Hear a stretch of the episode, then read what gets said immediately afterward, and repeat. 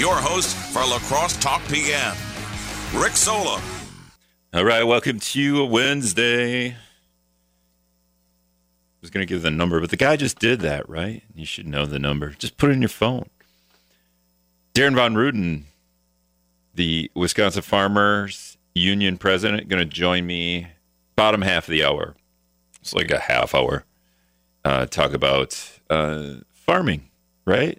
But uh, if you did see WIZMNews.com, Evers directed uh, $50 million to Wisconsin farmers and the agriculture industry. So we'll get uh, Von Ruden's opinion on just the, what exactly that means uh, under the first of payments. So the uh, it's an addition to federal funding of $50 million. It's already gone to, uh, it's gone through Wisconsin, the Wisconsin Farm Support Program. So all stuff that hopefully he can decipher for us, and we can just talk about the the uh, farming in general. We I, I, brought it up to him, so he's so nice. I I called him just to kind of, hey, what else can we talk about besides this? And and we're we're chit chatting, and then he's like, I I gotta go. I'm actually conducting a meeting right now. and I'm like, what? Why'd you answer? He's so nice. He just he answers the phone. He's talking to me for a couple minutes and then I, I, just imagine like he's in a meeting room and people are just looking at him and he's on his phone talking to me. And they're like, How long is he going to talk to this guy? It must be an important call. No, it wasn't important. You have to talk to me. So, anyway, yeah, so he's going to join us here in a little bit. Uh, before that, though, I'm bringing on a La Crosse County board member, Rick Cornfair. Uh, whoop, I just forgot his name. Um, Rick Cornforth. There we go. Uh, on the board. The board has their monthly meeting tomorrow.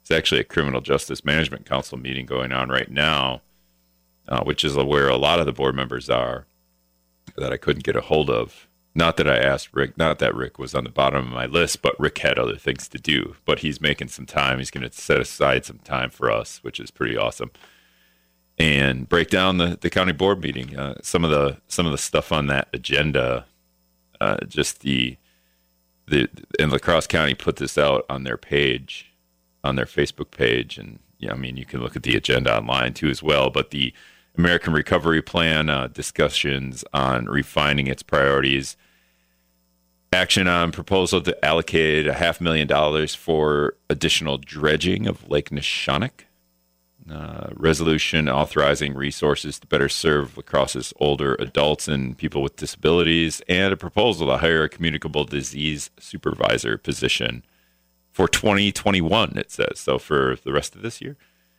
Um, all right. So those are a couple of things. Uh, just news items. Again, like I said, Evers has directed $50 million to the farming industry, farming and agriculture industry and um, we talked about this a couple days ago, but the former bishop of the La Crosse diocese, the guy that essentially built the the shrine of Our Lady of Guadalupe there on the south side, if you've ever seen that, uh, he is now sedated in a well, we don't know where he is. He's I, pretty sure he's in Wisconsin somewhere, but we don't know exactly where, but he was hospitalized on a ventilator and now he's been sedated uh, due to COVID 19. So um, he's a Cardinal, Raymond Burke.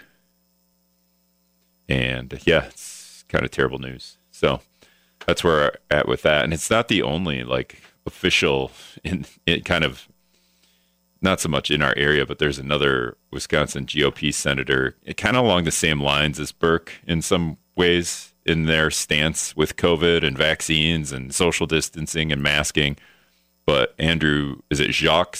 He's a Republican senator, uh, tested positive. Now he's in the hospital with pneumonia. So there's a couple of people out there where not doing so well from from COVID, and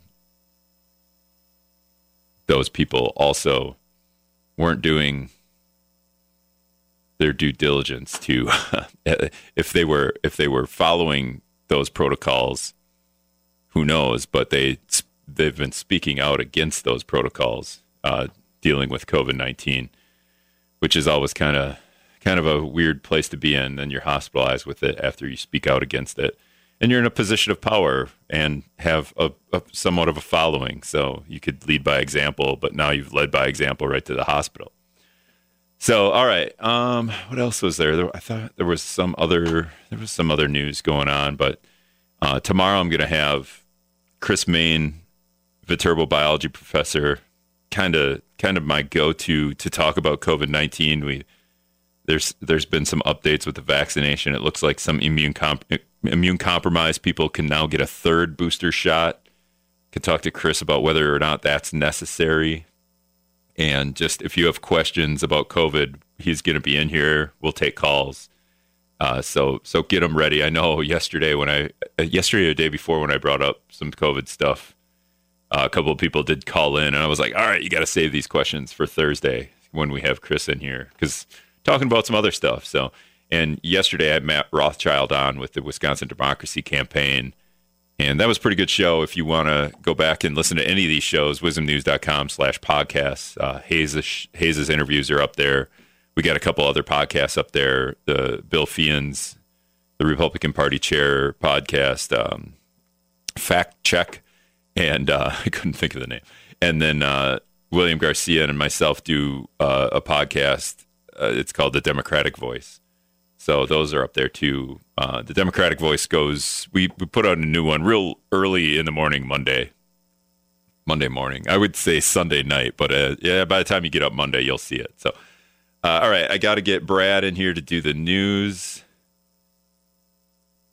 Um, and then well, I got it, and then uh, we'll call up Cornforth and talk about county board stuff. I'm I'm I'm I'm stalling right now because I'm trying to see if I can get this call, but I can't. Uh, there we go. Um, I got one call. I, can, I got a minute. Yo, you're hello, hello, hello. Okay, good call. Good thing I waited for that one. All right, we're gonna take a break.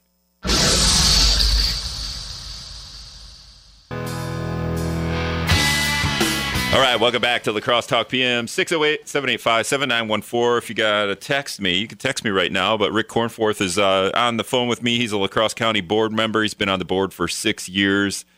Got a meeting tomorrow, so I thought, hey, I got to get a county board member on. And Rick, you you you were the only one that replied. with uh, any any amount of availability because I think a lot of people are in a, the criminal justice meeting right now, and others. Uh, Gary Podesky's golfing right now, so he couldn't talk. Although I feel like he could talk and golf. Like how, hey, hold on, I got to shoot, and then he just takes a takes a shot, and then he continues the conversation. Um, but I really appreciate you coming on, making some time. Uh, the the the county board meeting is tomorrow. I guess what is the most important thing you you see here when you look at the agenda online? So, um, you know, normally our meetings are every uh, the third Thursday of every month. Uh, we meet at six o'clock, but tomorrow we're going to be meeting early. Uh, we're meeting at five o'clock, so we're going to spend an hour um, discussing and kind of exploring um, what options the county has when it comes to um, the American Recovery Plan Act um, and the funding that that's supplying the county and, and the municipalities uh, for La Crosse County. Um, so um, it's it's uh, important. This is kind of a once once in a lifetime opportunity for us to have this kind of federal funding. Um, so I think it's real important that we get it right. So um, discussion's going to be, um, you know, is going to be real important in, in the planning process with this funding. Let's let's hope, Rick. Let's hope it's once in a lifetime. yeah, it's a lot of money. Yeah. Well, do we know how much money exactly it is, and what kind of things are we looking to allocate it to? Yeah. So um, La Crosse County, um, in this allocation, uh, what we'll be discussing is about um, twenty-two million dollars, actually almost twenty-three million dollars. Um, each municipality within the county um, will also be receiving their own funding. Um, the city of La Crosse will be receiving 21 million, almost 22 million, actually, 21 million 999. Um, so, um, you know, that's kind of the funding we're looking at, which is really, in my experience in six years on the county board, is unheard of. Um, So you know, it's kind of we're kind of breaking it into different sections. So um, and and really kind of looking at you know what what has been the direct and indirect um, costs of the pandemic and COVID nineteen. Um, so uh, we've kind of broken it down into five different categories. So um, category one would be sustainability and environmental protection. Um, so that would be looking at expanding uh, conservation practices, um, renewable and green infrastructure incentives, um, also supporting organic and local food de- development. Um, the second category is affordable housing. Um, this one really kind of um, seems to be a hot button right now, especially in the city of La Crosse. If you look at Houska Park, um, I know there's a few uh, city uh, council people um, on county board as well, and, and they're they're looking to the county to help with this initiative to um, supporting um, a bridge uh, housing for families. So it'd be short term, immediate housing for families, um, combined with case management. Um, other another idea is supported housing for individuals with substance use or persistent mental health issues. Um, you know, I think a lot of people would agree that what we see down in Houska Park is probably one or both of those situations, um, given there are resources in our communities uh, to prevent homelessness and to help place uh, homeless people and families. Um, so that's kind of a big one for me that I, I plan on focusing on tomorrow. Yeah, it seems. Um, another one would be it oh, seemed, go ahead. Well, yeah, it seemed uh, we talked about this a little bit last week. I want to say last week. It just seemed, and uh, I think there were about seventy or seventy some homeless people in Houska Park, and there were uh, when they did the count. I think Couleecap did the count. There was about hundred total homeless people in the city of La Crosse So there's just the the, the idea here is that you know there's hundred people out there that need to uh, get this figured out before winter comes, at least, right? Absolutely. Yep, and that, that's the big concern before the cold weather hits um, to have um, a plan in place. And, you know, I'm hoping we can use this funding to create programs that help, you know, address mental health issues. I think there's a there's a big shortage in La Crosse of that, um, and drug use and alcoholism. And instead of creating what we've seen in the past, you know, like with, you know, we know that if we prevent homelessness from happening by funding you know, back rent or whatnot. Um, that saves taxpayers money. Um, but we really need to address the bigger issues that are causing this. Um, and I, I truly believe that um, in most cases, it's one of two or both. It's it's drug use, alcoholism, um, there's substance abuse, and then um, mental health issues mm-hmm. um, in the community. Um, other areas that are going to be discussed too is um, infrastructure with a focus on aging. So looking at maybe redeveloping Hillview um, nursing home and um, how they can better equip that facility uh, to the needs of our community as you know those trends change and we see a transition um, of needs um, into more specialty care uh, with dementia and mental health disorders. Um, Another one would be childcare. That's uh, the number four heading. Uh, it's a strategic uh, investment in childcare, working with um, area employers. You know, our, the biggest challenge for our local economy and employers is the workforce shortage. So, um, getting, you know, um, getting people more accessible, and if they can find affordable childcare, that's going to definitely help uh, impact what the workforce availability would be. Yeah, that one always seems pretty um, like a pretty easy dilemma to solve. Uh, people want to go to work; they have a child at home. The, uh, the the job that they are going to be able to go to work to to do only only pays uh, maybe enough or a little bit more than it would cost to put the kid in childcare. So what's the payoff? Absolutely, absolutely. You know, and and looking at how sco- maybe neighborhood schools or schools in in the different communities across our county can help in that um, system too in that model um, to maybe create um, some more opportunity for those uh, families with middle or low income because you know at at some point it it really comes down to why do I work? Because like what you said, we're just basically um, working to pay for childcare. So, So, are you thinking, Um, Rick? Are you thinking we just put them all on the football team, and that way they're they're just occupied for another two hours? well, we you know I I wasn't a football player, but maybe the cross country team for some of them, you know, will you know. Yeah, for sure. Has their own uh, talents. But yeah, ma- and maybe the I mean- school, maybe the school could, you know, like it could help have the school build up some other kind of extracurriculars that don't deal with a, a ball or, or, or running shoes. Yeah, exactly. I mean, whatever it may be, whatever those interests are, to keep them from playing video games all all you know afternoon and evening. But well, an after know- school after school video game competition wouldn't be the worst thing. I mean, they're your kids are doing something together. If it keeps them out of trouble, Yeah. So, um, but yeah, I, you know, I think there's a there's a big opportunity there because you know there's been a lot of discussion in the city of La Crosse at the La Crosse School District about um, you know enrollment and um, what to do with these facilities and and you know reorganizing facilities. So definitely some opportunity there. Um, another um, bullet for local economy and uh, is uh, local economy and tourism. So uh, supplying tourism incentives to maybe people, uh, business um, travelers who are here for a convention to get them to come back um, for a personal vacation. You know, um, just to you know kind of help boost um, the tourism uh, the tourism industry in, in the La Crosse area. Um, What would that What would that be like? What would that be like? A coupon to come back to downtown La Crosse? Say spend twenty dollars. I don't know.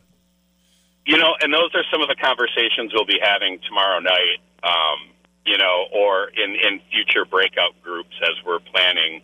Um, you know, and and strategizing. You know, if it's a book, a tourism book to help drive uh, with coupons, or what it would be. You know, Sure. for different uh, for different bi- local businesses. Um, so you know, another. Um, another bullet that falls under the local economy and tourism is just new technology incentives um, to encourage local businesses to implement technologies that will grow greater uh, efficiencies uh, with available human, hum, their human capital or their employees. So if they're short staffed, what can we do, you know, on a, on their level to um, make better efficiencies so um, less staff is needed without cutting um, business hours and services. So, Yeah. um, and then um, two more bullets right here. Um, uh, immigrant-friendly community investments. I think this is an important one when we look at the influx that we're seeing at Fort McCoy um, and getting those people to work and getting those people housed. And uh, you know that's definitely going to have an impact on on. I know that's Monroe County, but that's definitely going to have an impact on La Crosse County too. Um, and then um, skilled trades training. That's really a no-brainer. You know, I think um, a lot of these trades have had a hard time training skilled uh, employees, and you know, I, I know there's been some focus on on the trades, and I think there could be more and more incentives put in place to um, fill those workforce gaps. Sure. All right, Rick. Hey, I really appreciate you you taking some time out here and, and breaking that down for us. I, uh, thanks a lot. Yep. Hey, have a great evening. You too. All right, that's Rick Cornforth. He's uh, La Crosse County board member. He's going on his sixth year there. Just breaking down tomorrow night's meeting, which is going to be at five o'clock. All right, we got to take a break. Scott's comment. Brad doing the news. All right, welcome back to La Crosse Talk PM 608 785 7914. If you want to text in, Darrin, Darrin Von Ruden is on with me. He's the Wisconsin Farmers Union president. I saw some farm news today, and it just reminded me, like, hey, I've done this for a while and never had Darrin on before, and I, I, I feel like we should be talking about farm issues more often, Darrin. But thanks for joining us. Well, thanks for having me, Rick. Um, all right, so I just I, I was reading your your bio online a little bit and just talking earlier. You're you're you're an organic dairy farmer out of Westby. Uh, d- d- when did you? I, I'm imagining at some point you converted to organic, right? Yeah, yeah. So we, uh, I started the process back in 2005 um, to convert over to organic and started shipping uh, organic milk in 2000, June of 2007. So, um, what, 14 years now that we've been on the organic side of the business. And you got to do that from essentially the top down, right? You got from you, the cows got to be organic, and what the cows eat has to be organic. Does it have to go all the way all the way through the system? Yep. So in other words, you know, we that's why we started in 2005 uh, converting the land over to organics uh, because you have to feed the cows for a full year organic feed before um, you can start shipping their milk organically. So, so yeah, it's about a three-year process. Um, some farms get it done in in less than that if they think ahead a little bit, but uh, you know, to do it do it right, it takes a good three years to get your land converted over to organic production. Yeah, that was my next question. You know, my parents own some fields back home in uh, Greenville, and and I'm always like, man, we should just we should we should start like some kind of organic farm here or fields and, and I'm like well what does it take to what is it what does it take what does it take to get your your farmland from you know what regular to to organic does it have to sit idle for a couple years Oh, no, so it's really the inputs that you put into um, your production practices, and um, there, there's a list of uh, prohibited products. So really, any chemicals or herbicides uh, can't be used on our production. Um, so you got to do a lot of mechanical tillage and hand tillage to control weeds, um, and then also the seed, your seed that you plant. So like the corn and alfalfa seed can't be treated with Okay. Control uh, incubators and things like that. So, um, you know, the, the land can continue to be used through that process. Um, you just have those one to two or maybe even three years of transition crops um, that sometimes you can use depending on how you go about the process. Um, on our own farm, we um, had enough acres so that we transitioned the cows a year earlier than um, what some farms do, but that was because I had enough acres to uh, switch half the farm over to organics uh, a year early, uh, which allowed me to get the cows in a year earlier than what uh, what some farms do. Yeah, yeah. Otherwise, you just don't feed the cows for a year, right? That way, that no, I'm just kidding.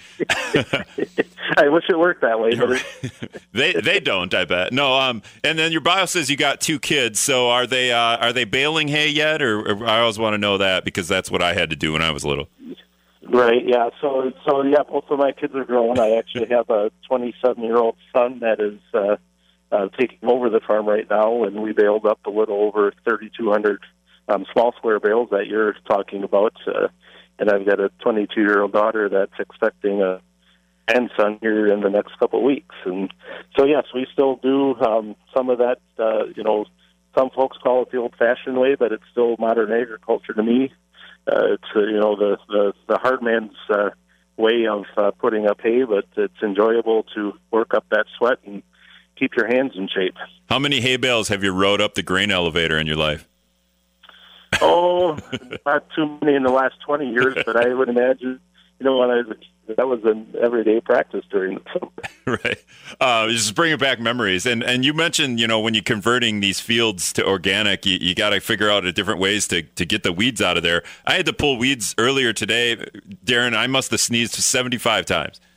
yeah, that's one thing. If you have allergies, it's not the best occupation to be in. But, um, you know, and with modern equipment, too, we have our, our couple factors. The, air conditioned cab, so when it's 95 degrees out and the June cultivating, uh, still in somewhat of a comfortable area until something happens with one of the cultivator arms and you have to get out and fix. Then it gets kind of warm, but you know the. the We're um, do the job. I, I don't know if you're on the, the, the cell line you're at. It's a little bit hard to hear, so I don't know if you're in the basement or whatever. But if you want to just start walking around and holding your phone to the air, uh, to get a yeah. better cell reception. Um, yeah, it sounds like you farmers got it rough. Air conditioned cabs. What are we doing? yeah, well, it's one of those things that you know, as as agriculture and society are changing, um, you know, you adapt to these practices, and and when you have that equipment that allows you to get to the, that, you know, a little bit more convenience or comfortability, um, you end up uh, purchasing that and going that way. It's but it also, you know, that adds to your debt load. So looking at, you know, pricing, and that's one of the reasons why we switched over to organics too, was the, the economic forecast in the organic market was looking a lot better than the conventional market. So it uh, made economic sense in order to keep the farm viable for the next generation. Now, when Governor Evers proposed today, he's gonna he's gonna direct fifty million dollars to Wisconsin farmers and agriculture, and that's on top of, of essentially federal funding for another fifty million dollars. Um, can you explain how that money gets gets used?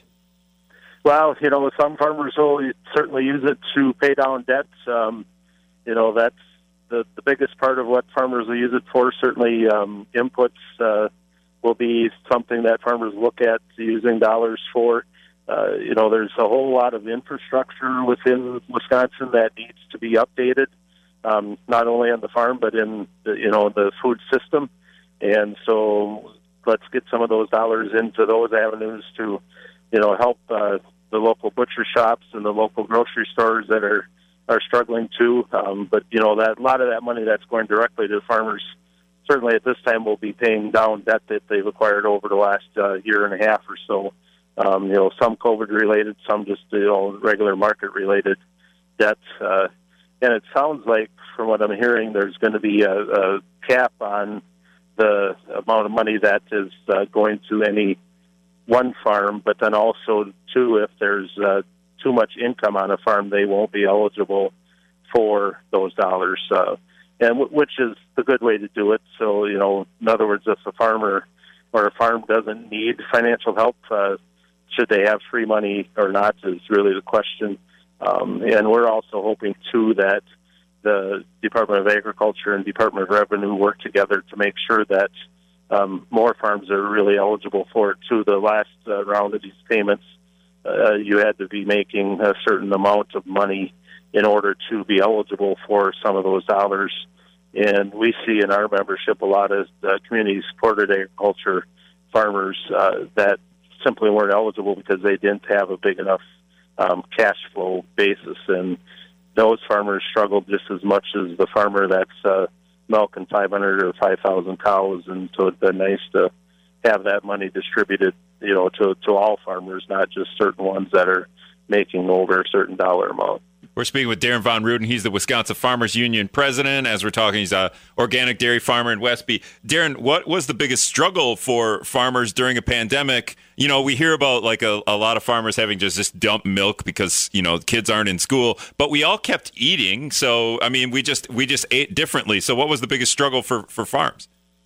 Well, you know, I think a lot of it was the the marketplace. Uh, you know, with COVID nineteen, there was uh, processors that were closed down because they simply had too many employees that were um, out because of COVID or sick or, you know, in some cases even died from COVID. And so trying to find the processor to take care of a product was was really the big big issue, and that's why there was you know milk dumps back in April and May of last year. But that time of the year, normally um, in the Upper Midwest, we see some milk being dumped uh, simply because we're producing too much milk for what processing capacity is, and uh, you know, lo- the local uh, processors, uh, the smaller processors, didn't seem to have as big of an issue as some of the large multinational companies that you know basically got too big for their britches. And you know, looking at the infrastructure of agriculture right now, that you know the the, the idea over the last couple decades has been let's get big and let's get bigger and bigger because that makes us more efficient. But when you have a pandemic like we had last year, and all of a sudden you have a, a plant that could be smaller, or you should have like five or six of those smaller plants versus the one big plant to spread out your uh, risk a little bit more. Um, we got too concentrated, and that caused a lot of the issues that we've seen on the processing side in in agriculture. Is there a larger conversation here and, and to be had in and how we, we are doing all this stuff? I think I think uh, a lot of people in just the dairy industry, right? We're not drinking as much milk as we we used to. I think the and and and just you know when we when we give money to farmers like this, uh, fifty million in the state, fifty million in federally. Uh, should we should there be a conversation about having some of these farms convert to to something that's that's you know we're going to be we're going to need more down the road? Well, we certainly should be looking at more farmers instead of fewer farmers. Um, you know, here in the last uh, four to five years, we've lost 25% of the dairy farmers in the state of Wisconsin. And, you know, just looking at that today, so we're depending on uh, 2,500 less dairy farmers to produce the same amount of milk that we did five years ago, which we're doing, but yet that really centralizes our production practices and really to have a good uh, good economic model, you want to spread that diversity, not centralize it. And so, you know, we should be looking at more farms versus fewer farms, and then you know that also takes uh, into account uh, you know what local communities look like and. We've seen local grocery stores that have closed down because there simply isn't a, a big enough population in the area, and a lot of that's because the farms have left, and so that causes other businesses to leave, which means people go to the neighboring town or, or the next largest town, and then they shop there and do all of their other businesses, you know, in, in the larger communities. And we're, you know, back in the day when we had 40,000 dairy farms in the state of Wisconsin, um, small rural communities were thriving rather than falling apart. Can we just convert the dairy farms that are that are struggling into asparagus farms? I really like asparagus, and I just feel like we need more of it. Well, you know that is a process that's happening. Uh, you know, looking at that community-supported agriculture model, uh, more and more farms are converting more acres over to agricultural produ- or um, fruit and vegetable crop production. Yeah, I, I feel like uh, you know, like uh, the the dairy farms. If if dairy isn't working, the farmers must still have the land because they got to have the land to to grow the plants to feed the cows to get the milk. So they're st- they have the land, right? They just need to maybe convert it into something. Uh, you know, I, am joking a little bit about asparagus farms, but like essentially to, to grow fruits and vegetables. That that makes a lot of sense, right? Right, right. And then uh, you know a lot of the farms that uh, have gotten out of dairy. Uh, some of those farms have went into chicken production, whether it's eggs or meat chickens, um, and then a whole bunch of them that have actually converted their uh, farms over into beef production. So, um, looking at the numbers on the beef side in Wisconsin, they've actually just about tripled their number of beef farms um, from like the mid 1990s to today, and so, you know, farms are certainly still producing and, you know, raising those crops to feed the animals, um, just have uh, converted to a different style of agriculture. All right, that's Darrin Von Ruden. He's the Wisconsin Farmers Union president. Did I miss anything? Did we not hit something, Darrin, that I that I need to get to? No, I think we covered it pretty good, Rick. Okay, well, I re- really appreciate you coming on. Yeah, thank you. All right, thanks. Uh, all right, that's Darrin Von Ruden, like I just said, the Farmers Union president, Westby Organic Dairy Farmer. It sounds like he converted to uh, organic dairy. Uh, what what did he say? 2005 or so? Did he say it was that long ago? It seems like he was really ahead of the game there. Um, all right, so I got to take one more break. We'll be back. All right, welcome back to La Crosse Talk PM. If you want to get in here, you can now. 608 785 7914. I don't know why I say that so fast. 608 785 7914. Get out of here, Buster Run. Uh, Libertarian guy sent me a book again, so it's really hard to uh, process the 800 word thesis that Libertarian guy sends me whenever I bring up uh, the government's giving people money. But essentially, he's mad that we can't pay for we're we're we're we who's going to pay for it? Essentially, that the that's the argument. Hey, we're giving uh, twenty two million dollars to La Crosse County to to help out after a pandemic. We're giving what what did Rick say? Twenty one dollars, twenty one million dollars, twenty one dollars, twenty one million dollars to the city of La Crosse. Uh, Evers appointed, uh, or Evers is distributing fifty million dollars to farmers statewide, and that's on top of fifty million dollars to uh, farmers federally. So how are we going to pay for it? How are we going to pay for it? My my argument is like let's figure out the military's spending and we'll start there. Uh, I'm not going to get into Afghanistan again, but like there's a nice u- unique example, maybe not so unique example, but uh, timely example of 20 years of wasted. Essentially, it looks like wasted money and lives, and and time spending trillions of dollars on something that had what no effect, little effect, and now we have to go and rescue these people. And uh, we once we solve spending all that money on the military, who's going to pay for you know the dude that's you know the the missiles and the guns and the bullets and the, all that crap. Once we figure that out, then I'm gonna then I can start asking how we're gonna pay for giving money to farmers, how we're going to pay for uh, giving money to causes to help the homeless, how we're going to pay for uh, those other things. Libertarian guys on. I don't know if you're you you you might not have caught the middle of my diatribe there, but. Um, that's where I want to start. I want to start with how are we going to pay for you know all the missiles. I saw a funny, I saw a funny, I, I guess a meme you know, it, it's a soldier shooting, you know, some kind of uh, some kind of hand missile, right? And the the hand, I, I don't know what it's called, but the missile cost eighty thousand dollars, right? Every time you shoot one of those, and the soldier's making what? Not eighty thousand dollars a year. So it's kind of ironic that uh, the the guy shooting the thing, uh, the, the thing costs more than what he makes in a year. But that's where I want to start, libertarian guy. When I want to say who's going to pay for this, I want to start with the military, and then we'll work down and, and pick on farmers. So, Rick, I'm going to take you in a little bit different direction because we're not talking about the military right now. You just said a moment ago on the air, and you had the guest from the, the county board on talking about this infrastructure bill and the $21 million, and you said it's going to go for, you know, during the pandemic to try to solve, you know, issues related to COVID. He broke down the planned expenditures into five different categories. Not a single one of them had anything to do with, with COVID. Um, the community of La Crosse keeps focusing on homelessness, and I keep saying that they're not going to solve homelessness. If you would agree, during the Kennedy administration, um, they tried to solve poverty. And many people at first blush would say, Gosh, what's causing homelessness? Well, people can't afford rent. They're impoverished. They don't have any money.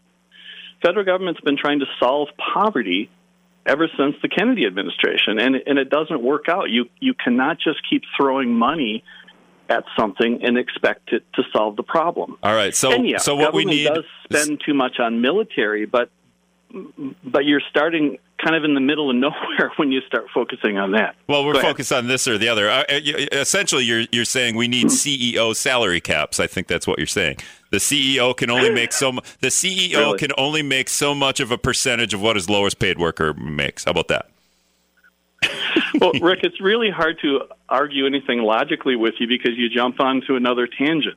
Libertarians believe in freedom. You know, the people that are being paid CEO salaries, they're being paid that because the companies that employ them want to have a successful company. And so, in order to get really, really good people at the top to be CEOs, they have to pay them a lot. And when the company does really well, the stockholders, you know, get money, and right. I got I got to go get jobs and so on and so forth. So that that's how that's that works. But that's got, got nothing go. to do with what we're talking about right yeah, now. Yeah, I got to go, libertarian guy. I know that's nothing to do with it, but how are we going to pay for it? But uh, there it is, libertarian guy defending CEOs and stockholders. That's where we're going to take that. All right, I got to go. Thanks a lot, everybody, for listening. We'll uh, we'll talk uh, to Chris Main tomorrow. We're going to do COVID nineteen talks. If you have COVID nineteen questions, vaccine questions, stuff like that uh, he's really good on that stuff, and and just yeah, that's where we're at. Thanks a lot.